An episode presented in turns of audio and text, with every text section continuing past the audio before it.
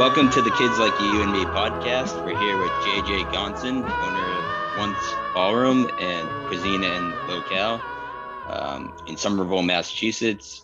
A noted photographer, she has photographed bands such as Nirvana, Elliott Smith, Black Flag, Sonic Youth, Jane's Addiction, countless others. How's it going, J J? It's going good. How are you? Yeah, not too bad. Uh, I got out to walk a few times today, and it was really nice and very nice and warm. Happy spring. Yeah, absolutely. You too. Thanks.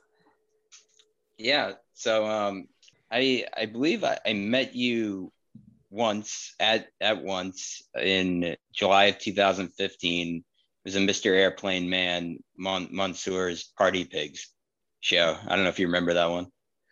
I I remember I remember. A few, a few Mister Airplane Man shows. I think the Monsoors only played once, once, once, once, once, once, once, once, once at once.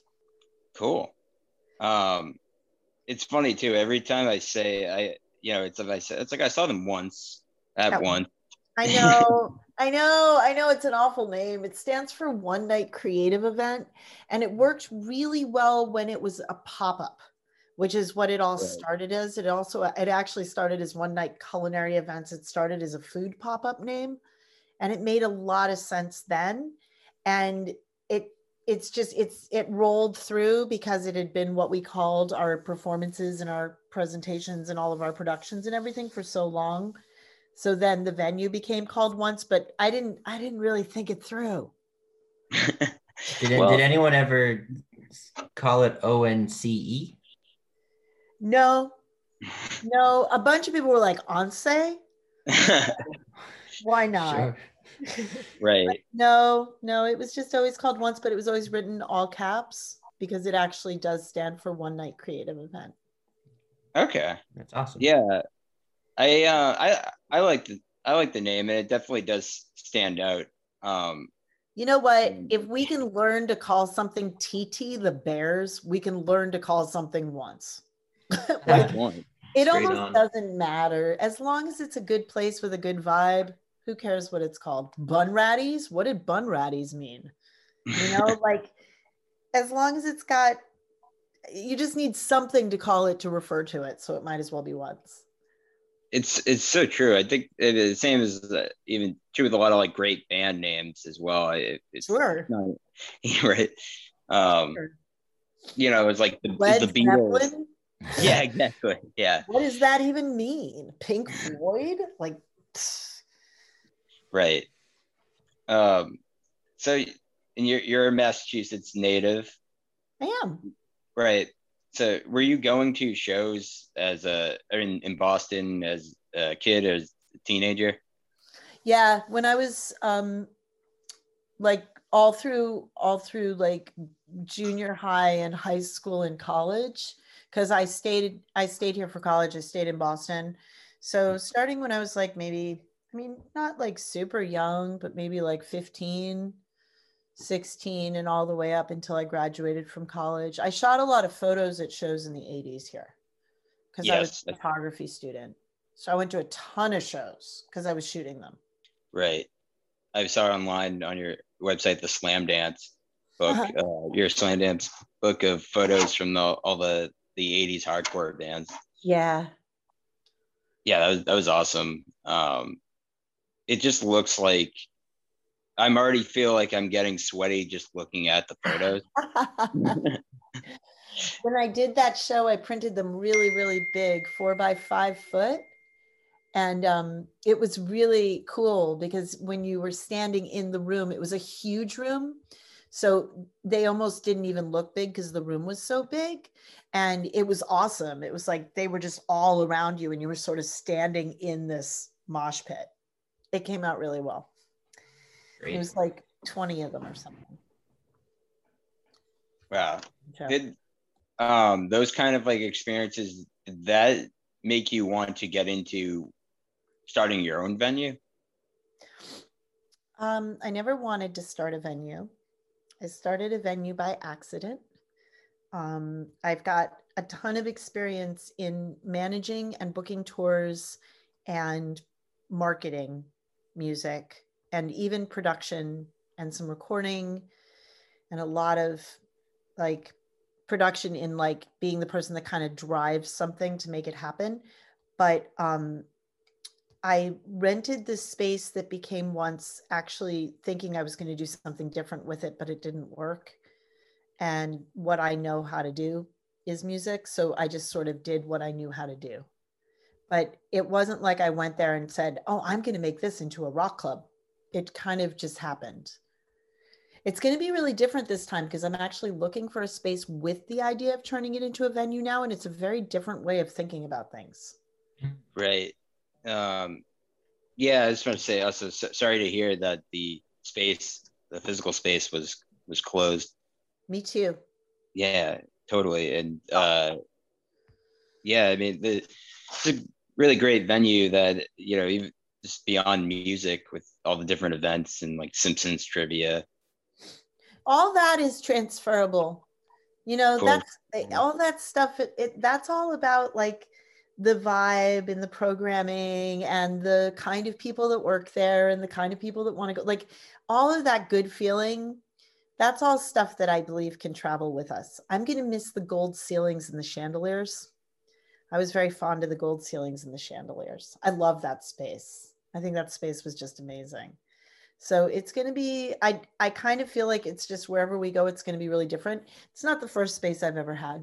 I've made other spaces look great too.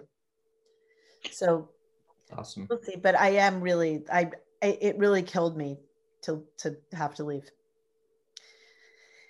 Yeah. Yeah. Are, definitely. Are you actively hunting down spots now? Yeah. Mm-hmm. I'm actively looking for a spot. Awesome. Yeah. Yeah. Yeah. So keep your fingers crossed. It's going to take a little while. We're going to do some pop-up because that's what we're, you know, that's what we've always done. And um, so I'm looking for some outdoor space to work in this summer to do some shows. Okay. Awesome. Yeah. That's, That's it's interesting that we're kind of curious right now in general. We've we've asked everyone. Uh, well, we started this podcast, um, you know, la- almost a year ago, so it was in the middle of the pandemic, and we've we've asked everyone, just about everyone we've had on, like, you know, when our show is going to return and like what are they going to look like and everything. And you know, as we're it's getting like warmer right now, you know, maybe with people doing stuff outside. Yeah, I think that um, we're going to start having shows outside starting in June. And I predict that we're going to be inside having full-blown shows by October. Mm, okay. Interesting. Yeah. Yeah, that's, it's really funny. That's cool. we, we've we've heard so many different perspectives. Some yeah. some people are so optimistic that I've I've heard as early as July indoors. I, I don't know if that's reasonable at all. Probably not. No, I think that we're going to have indoors very, very, I mean, the, the Electric Haze in Worcester had an indoor show on Friday. Oh, wow. We're open on Friday. If you can get people six feet apart and you can keep the performers twenty-five feet from the audience, no singing. Um, and I believe that you have to, tr- you, you can only have people in the room for so long. Um, there's no intermission allowed. So there's all these rules. And if you can abide by all those rules, you can be open now. But most places it's not worth it because right. It's so expensive to open for a night. Like if Once was able to open, obviously it's not, but if it were, the cost of opening that room for a night, there's no way that we could make it back in that scenario because people have to be sitting down. And so you have to have servers. You can't get people going to the bar. Like there's all kinds of reasons why it starts to get very expensive. But people are, they, legally, you can do it if you follow the guidelines. If your town gotcha. lets you, if, like, so the governor has said that places can do this, but then within the town, like Worcester obviously said it was okay, but Somerville has said no. Somerville and I think also Cambridge have said no. You can't do that. Oh, I see. But I think they will say that we can do it by midsummer. I do. Then the question, of course, is will people go? And the answer right. is yes, because there's always been more than enough space, right? Or always been more than enough people. So let's say that uh, I, uh, the Jungle opens and they can only sell twenty tickets. because that's how many people they can get in the room, or twenty-five tickets, they're going to sell out probably very quickly. Mm.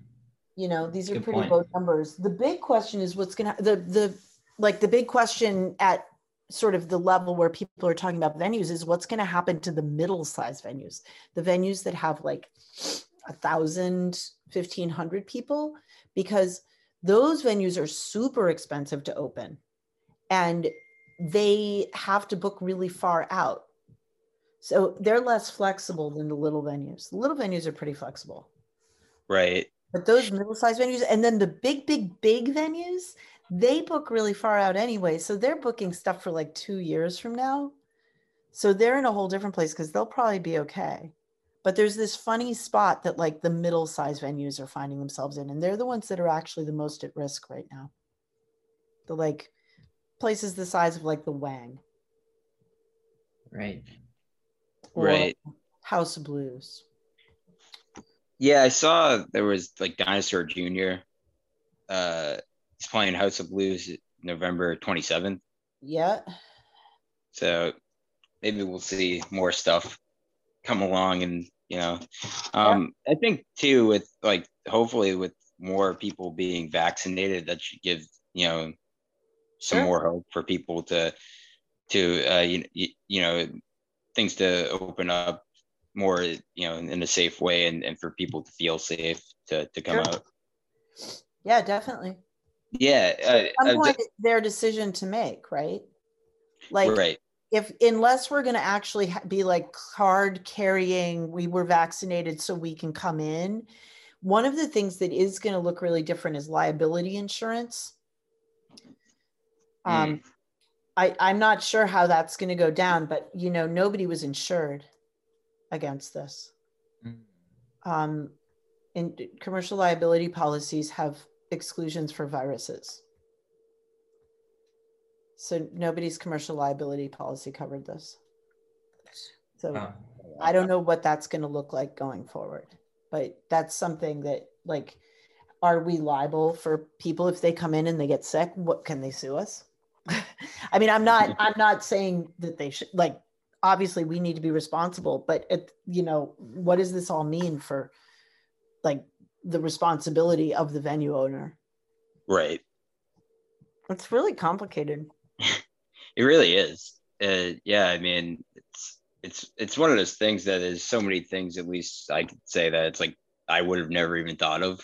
Yeah. Or like factors that you just don't think of necessarily. Um, sure. Yeah, and uh, I mean, as far as like sort of even with the outdoor shows, what you know, what would those look like? You think? I so I personally, I mean, I don't think people should be like breathing on each other, but I personally think when you're outside, you're pretty safe. Right. Like, if you're outside and you have a mask on and everybody with you has a mask on, I do not think, I'm not into the like eating and drinking around each other thing. I think people should leave their masks on. I actually think also like, I don't know why we're not talking about singers leaving their masks on, because I know that it's not perfect, but it is better, you know? So um, mm. I, uh, I think that um, outdoor is I, I think people could be doing outdoor concerts as soon as there's they know that it's not going to rain and be cold.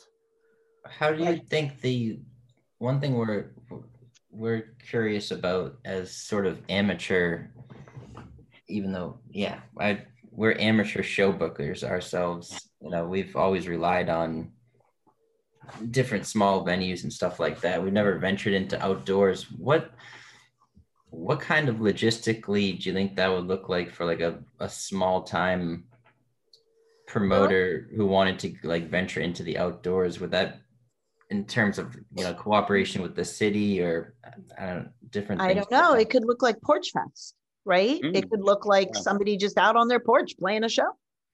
Um, it, I think that it depends what you want to do. How loud you want to be. Is it private? Is it in your backyard? Or is it public? Um, but you're right. I mean, it's it's definitely, it's a whole new world. Uh, what I want to do personally is I actually want to do like a show where there's a stage and it's ticketed and controlled. That's what I'm interested in doing. And because gotcha. Once has been virtual since last May. The other thing I'm interested in doing is a live stream of these shows so that there's actually another revenue stream. So we can actually ticket, so it's what they call a hybrid, right? We can actually ticket the live stream as well as the in-person experience. Okay, that's smart.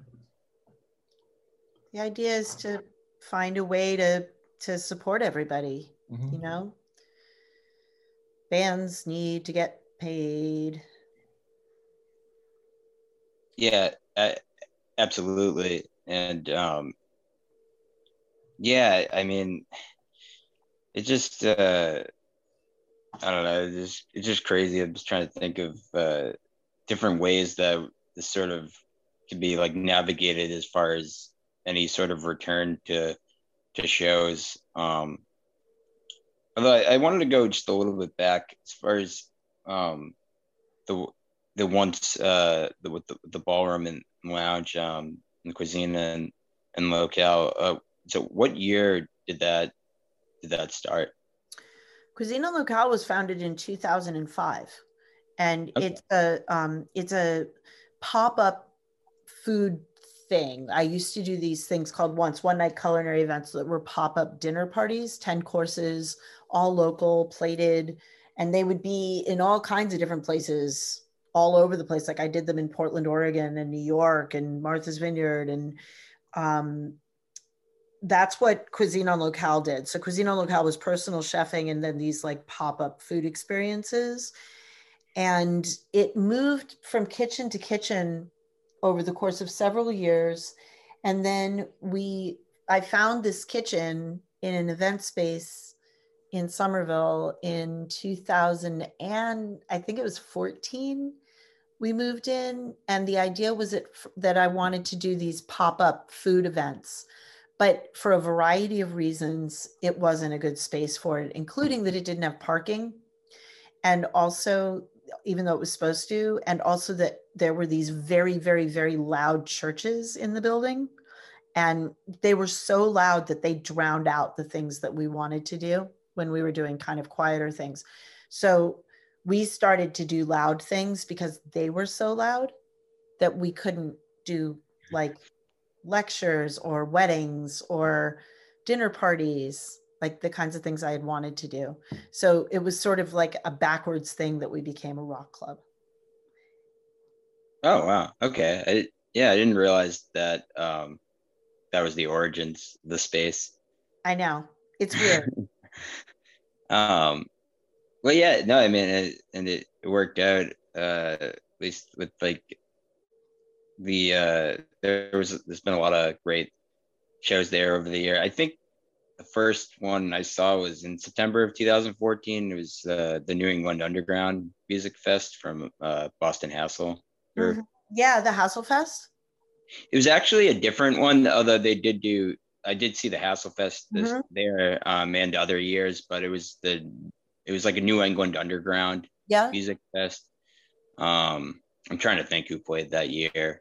Uh, I'm, I think Black Puss, Providence, the one of the guys from Lightning Bolt played, um, or yeah. was that, that one or a different one? But um, I, I'm sure there's, I mean, there's so many, so many events that it's, uh, you know, it's hard, hard to keep track of all of them. Especially, I'm, I'm sure from from your perspective that it's uh, there's so many events that it, you know, there's uh, it's hard to, you know, know all of them, of course.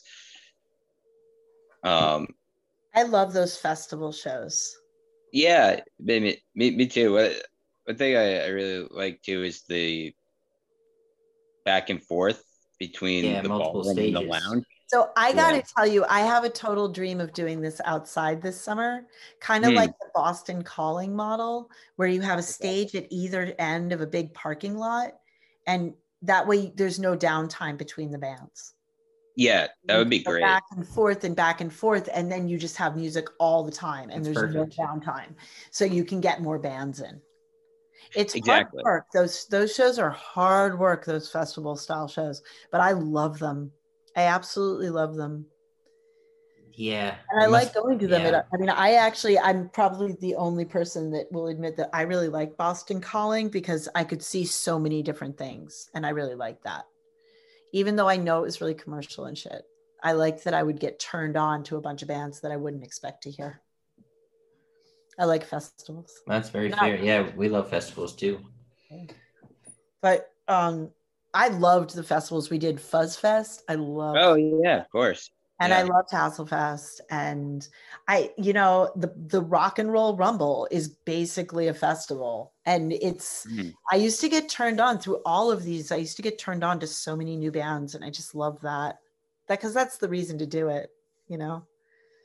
Absolutely. Uh, any, any newer bands that you've been really, um, really turned on to, like, recently? Oh, gosh. Or lo- like local stuff? Well, so yeah, I mean, all the time, honestly. Um, we do stuff on the virtual venue all the time that I'm like, whoa, that's great. I just sort of accidentally heard some new Lost Dog stuff that's gorgeous, absolutely gorgeous. Do you know Lost Dog? No, no, I don't. Really, really good. Um, I'm trying to remember this woman's name. Linda. I can't remember her name right now. I mean, I, I feel like I hear stuff a lot. Just, you know, like scrolling around and listening. I'm on a lot of like Facebook groups and stuff. Um, right. But it's not, it's not as easy to, um, to hear new music. It's, it's not as easy because I'm, I'm not in the venue. Right. So, you know, not seeing nearly as much as as I would be seeing if that's true. Through. Because if we do a show, I don't know, maybe I get like some new, some turned on to some new bands, like maybe once or twice a month instead of like every day. Not right. that I would see a band I totally loved every single day, but I used to see a lot of bands I loved. And sometimes I'd be really surprised. Yeah. And also too, it's like the the live experience too. Sometimes, at least I feel like for me sometimes too, where it's like you see a band live and it, it just has a different effect than, than oh, hearing yeah. the recordings too. So, well, I mean, there's no question in my mind. A big part of seeing a live show has to do with how you move during that show, if you want to call it dancing or whatever it is. But I, I think that like physical feeling of a show and the physical feeling of the music is really, really important. And um, it's really not the same to listen to something recorded for me as, you know, standing in a room and moving with it. So I miss that a lot because I think that you, that for me, like I'll connect with bands that way in a way that now I don't. But I really, I I actually really enjoy listening to bands virtually, play virtually, because you can really hear them, which mm. is cool. So you, I don't know. They both have their merits, but I miss dancing. I like to dance. I like right. to dance in dark rooms where nobody can see me. Mm. Uh, is that a lyric? I feel like that's a good line. Nope, that's just me. Okay. Yeah, you could make that and do it. You can make that a lyric. I don't. It's all yours. You can have it. Cre- credit to J J Gonson. There you go. I want. I want a. Uh, I want a liner credit. I want to. Yeah, no, I feel like that's like a that's like a hit song waiting to happen. Honestly. There you go. All right, I want Thanks points. Thanks for the permission. You got it. No problem. But yeah, no, we, I know what you mean. It's I'm just trying to fathom uh, how how stressful was it, um, just to sort of manage everything, or is that sort of something that you just enjoy the? Um. I, I can't even like, so stressful you can't even imagine because um, there's a million moving pieces all the time. And I worried a lot about the safety of people there um, and about the experience that they had and how they were being treated. And I mean, everything, like there's so much to worry about all the time. There's always so much. Yeah. So pretty stressful, pretty, pretty stressful. Um, I'm kind of, I'm, I'm one of those people that kind of rushes into things and doesn't always think through how it's going to go and kind of makes it up on the fly. So sometimes I don't realize I'm doing something really stressful until I'm already halfway through it. Mm. It's like, oh, this is kind of hard. I don't know. But yeah, I think very stressful. Yeah, I mean, I would imagine it looks like it's uh pretty massive undertaking, just running the, the venue and, and the catering company and, and everything. Um, so, I mean, this, yeah. this is a pretty like loaded sort of general, I guess, question, but. Oh, good, bring it. Off of that sort of t- general topic, I'd uh, you know, let's say, what, what do you think really like goes into making a, a great venue? I don't know. Um, I think venues, the better ven, the best venues are all about community. They're places that people feel safe or satisfied in some way. And maybe they don't want to feel safe. Like maybe that's even part of a venue is they feel danger, like they're in danger. I don't know. Um, But I, no matter what, it has to do with community and paying attention to your audience so that you're doing the things that they want and um, providing a space that is satisfying to them. And so you have to be in touch with your audience or you're not going to be able to give them what they want. So I think the best venues are very in touch. And definitely when you look at like when people sentimentalize about venues, a lot of times they're the places where the owner was actually physically there, talking to them, being a part of it. You know, community spaces where you feel like you're noticed and you're, you belong there. Right. Yeah. No, I mean, yeah, I, I definitely agree. And, and uh, have good sound. You got to have good sound. Mm, yeah, that, that's, that's true. You got to, you got to make your sound work. Some, it takes a while, but you got to make it work. Yeah.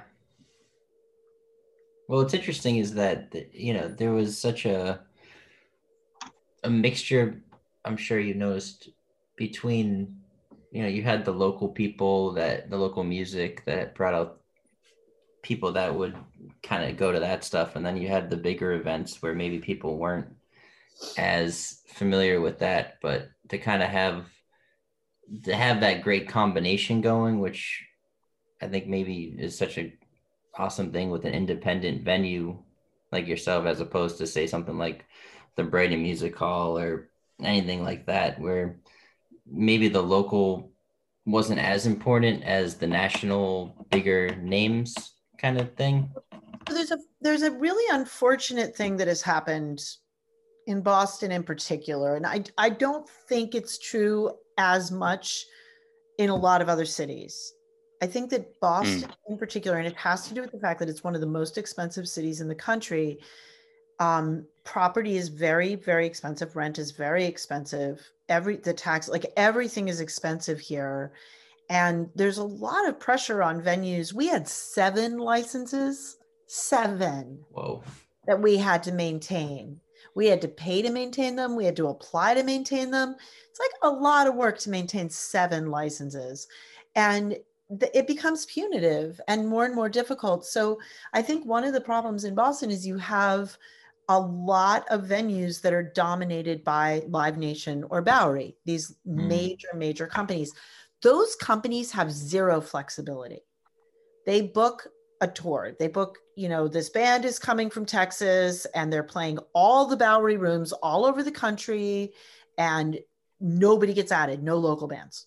Mm. There's no budget for it. There's nobody to approve it. It's just this band, they show up, they load in, they play the show, they're done. That's it. That's what happens on that show. And so the independent venues have the ability to book local bands. but there's not a lot of independent venues because it's really bloody expensive and stressful to run a venue. That's and the there's no support for that. Like, it's not like cities have really shown in any particular way that the venues are important to them. If anything, they make it difficult. So I think, anyway, you get my point. I appreciate that. I think there would be more local bands if there were more independent venues, but there's not very many independent venues, and the big venues don't book local bands. Right. Mm-hmm. And that's and, why. Okay. And this is something you feel like you've seen just happen a lot more over time in Boston? Yeah. I mean, Boston was full of independent venues in the eighties. Right. Full of them, tons and tons of them. The thing that's funny is that Don Law was very active then, and then became Live Nation, you know, became Crossroads, which became Live Nation. So it's actually the same guy in a lot of ways that it's been. But there used to be a lot of independent venues all over the Boston area, and now there isn't. Yeah. And it got pushed out because it's very, very, very expensive to operate. It's right. prohibitively expensive. You just, you can't sell enough beer to, to survive. And you don't really make money on ticket sales. Like you can, that's sort of like, it's like playing the lottery, right? If you're booking shows in-house and you're making guarantees on the bands, the odds are that you're going to kind of come out even, hopefully, if you're doing a really good job booking, but you're not going to sell out every show. And some shows aren't going to sell at all. So you're always kind of, it's like gambling, booking shows. Mm, it really is. There's no money in it. Yeah. No, I, it's funny. I have, because, yeah, like we, you know, we don't run a venue, but we have booked shows just like independently. And, and I have described that before to people that it really is like gambling. You really don't know, no. you know, even on paper. And like we talked to our friend Jason, uh, you mentioned like the Fuzzable, the Fuzz Fest. Yeah, yeah. Um, yeah, he said before too, as well, where it's like, he's like, some of the bills, they on, on like, you know, on the surface, it looks like, oh, wow, this band came out and this band, and this touring band. And he's like, yeah, and fifteen people were there, you know, and it, it may, so even yeah, sometimes. You know I saw I saw Nirvana play at Green Street Station in front of like eleven people. Wow.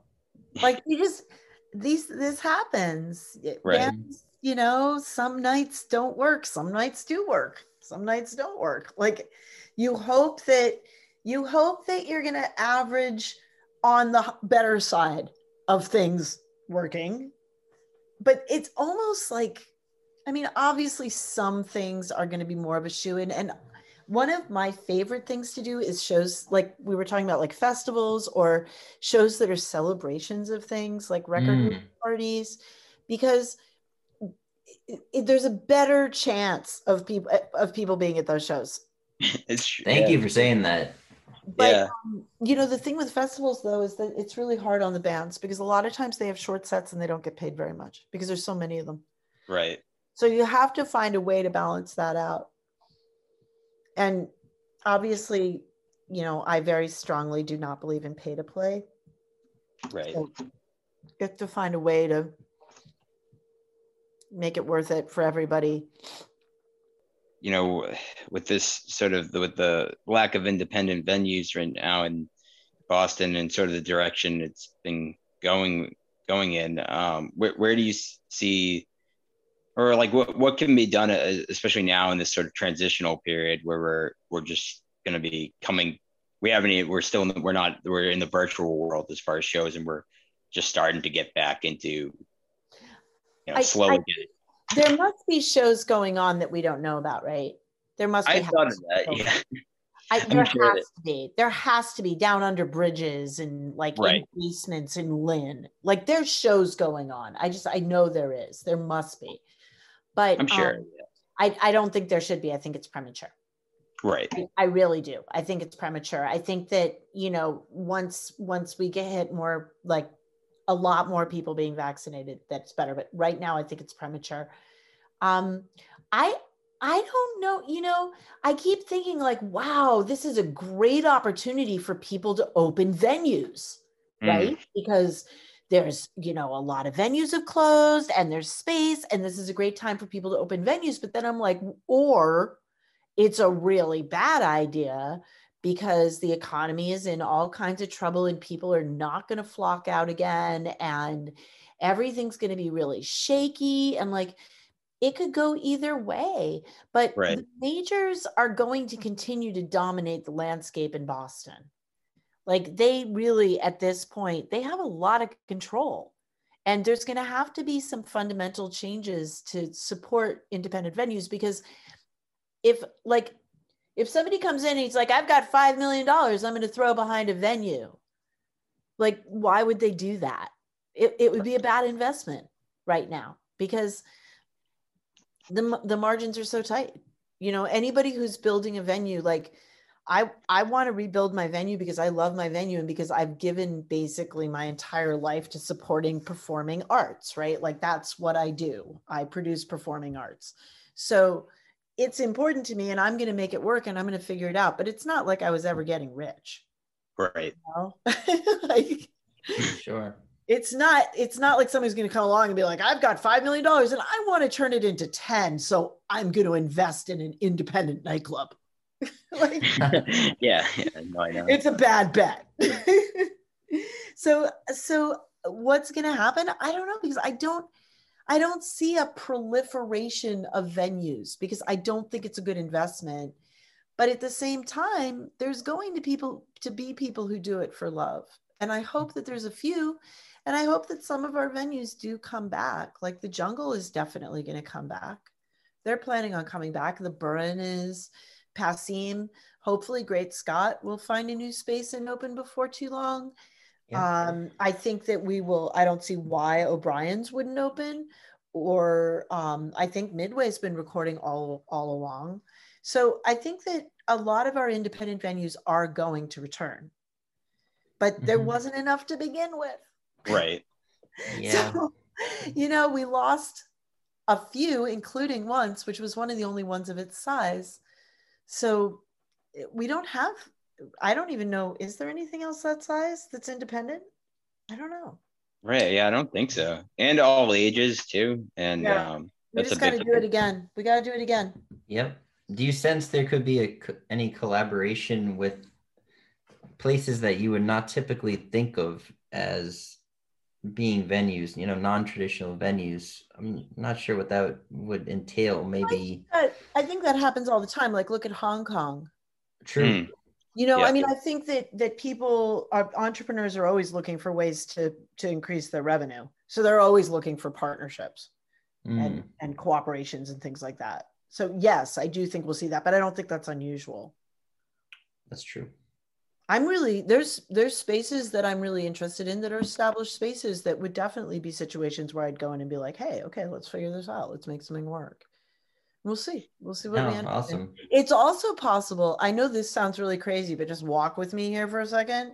It's actually possible that Once we'll end up in new construction. And I know that sounds crazy, but if we can end up in a space that we can really design to suit our needs, that has very high ceilings so we can have aerialists and uh, wrestling and has toilets that work and parking, like I kind of have recently, I've been, do, do, do, neither of you probably remember the Channel. There was this amazing venue. Uh, I mean, I know of it. Heard about it. And yeah, I've seen videos and stuff. Like it was huge. Stuff. It was just a big open warehouse. I'd love to have a space like that. Yeah. It, I was, it's just so flexible. There's so much you can right. do in a space like that.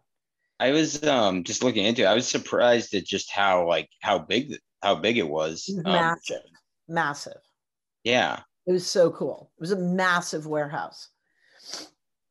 Yeah, that's wild. Like I kind of, I think it, it, I, I don't think what Once will be, I don't think it will be what it was. Like, I don't think it necessarily is going to be another old event space like that. It might be completely different, which is good. Mm. Keep everybody on their toes. Yeah, yeah, absolutely. Maybe maybe what we need is some sort of venue, not necessarily venue, but sort of artistic tax credit, something along those lines that mm-hmm. will kind of incentivize incentivize these entrepreneurial people like yourself that might not have this this gigantic capital, but have that drive to do something. Sure. Wouldn't it be cool if there was a mass creative tax break? That would be great. Mm-hmm. Mm-hmm. I think that there's a lot of ways that that things like that could be done that would help um, venues. You know, something as simple as giving the landlord a tax break so that they can then turn around and give the venue a break. Mm, sir. Oh yeah, certainly. So that, yeah. You know, that's like one way if, if you could take some pressure off the landlords a little bit so that they could then, like if they get some kind of artistic credit so that it then can trickle down to the, to mm-hmm. the venue. Definitely. I mean, taxes are a killer. Licensing is a killer. Rent in this area is off the chain. That's why I think like, is there a way to work with the landlords where you're benefiting the landlord you're right. in some way? Because then the landlord maybe can charge a little bit less in rent. But it's, I didn't, we, last summer, last July, I turned on the air conditioning at once for three hours and the bill was seven hundred seventy-five dollars. Oh my gosh. Because things are so crazy. The way that the world is structured is so crazy that if you turn on something that draws a certain amount of electricity, and they could never quite explain to me what that number was or what it meant, um, it automatically calls for all the electricity that you used the prior year at the same time. So because mm-hmm. we were running the very expensive air conditioning through the prior July, they basically just assumed that we would need all that electricity again. Wow. But the, our electric bills in the summer for the whole space were like three thousand dollars. It's a lot of money. Yeah. Yeah. And if you look at like, you know, the insurance, oh my Oh, the insurance is so expensive. It's all so expensive. It's yeah. just, you know, for if you're trying to, which we never, I've never had like a partner or investors or anything. So it was always very bootstrap. Mm-hmm. So you guys yeah, it's very, very admirable. Keep doing what you're doing. I don't know about, I might just be dumb. I don't know about admirable. No, we, we definitely uh, appreciate what you're what you're doing, and uh, well, I know this sounds really cliche, but I appreciate you because it doesn't matter what I'm doing if nobody wants to see it. Hmm. Uh, I guess that's. I mean, it, it is. Thing is, like, I, I think. Uh, yeah, I mean, I agree with you're saying that. I think that it's all we all play a part that like you I mean yeah the, there needs to be a venue, there needs to be someone, you know, booking the bands. I mean, needs to be of course bands, and needs to be people to come out to see the bands, and you know, it all it all does work, you know, together. It's and you know ecosystem. Yeah. I'm just thinking of that. Oh, that's a good word. Um it is, it's a really important thing. And you know, ecosystems are important, right? Like the world relies on ecosystems, that things feed each other and they support each other, and it's it's only natural that that's really is true in the way that people interact. And people like music, they yeah. you know, they like to come together in these ways. Totally. Oh, I miss it. Don't you miss it so much? Particularly oh. now talking oh. about it. Yeah. And you know what I really miss the most is um, the people that I would see a lot, and I thought of them as friends, and like I know their names and I know their faces, but I, I don't know them well enough to do something with them socially. But when I would see them at the club, like I knew them well enough to ask them how they were doing, or like we'd joke around, or we'd hang out, or we'd like talk about something we'd done recently or a show. So I had these friendships with people, but they weren't close enough friendships for me to be like, if I were to get in touch with one of those people, they'd probably be like, you're creepy, why are you reaching out to me? But I miss seeing those people. No, totally. I, I know exactly what you what you mean. uh, I mean, it's just, I think even just being in a music scene, it, it would be sort of impossible to like hang out with everyone that you see at a show. But when you're at a show, you're all there hanging out and yeah. enjoying the show or whatever, you know, playing or working the show, whatever is going on, but everyone's there together. Yeah. yeah. So I, I miss that as well. Yeah. Yeah. There's um, some people in particular that I really like, like, um, there's this great local musician named Doug McCormick. And oh, I know him. I just, I just adore Doug McCormick, and I haven't seen Doug McCormick in over a year, but I would see him all the time. Like he would be at the venue all the time. He was somebody I saw regularly. And it's mm. so weird to not, I'm in touch with him on Facebook, but like I would see him all the time. And sometimes we'd have very deep conversations. Yeah. It just, you know, just, I don't know. I miss I miss those friends. I miss my club friends, my venue friends. Yeah, it's gonna totally. be weird to be back. I wonder what it'll be like. Like, what'll it feel like to be around people again? I wonder if we're all so used to being alone that it's gonna be weird. I I thought of that. I, I think it'll feel great. I, yeah. yeah, everyone's just gonna be so happy. Yeah, that might be. Maybe that's utopian.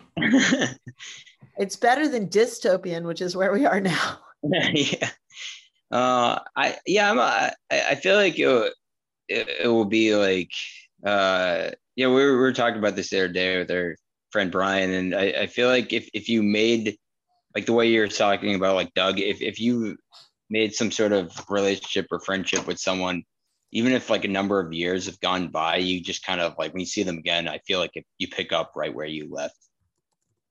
You know, that's that's how I feel, at least based on when I when there's been other stretches of time and I haven't seen someone and then they come back. It just, I don't know, it feels that way sometimes. Cool. So I hope I hope that's what it's gonna be like. Yep.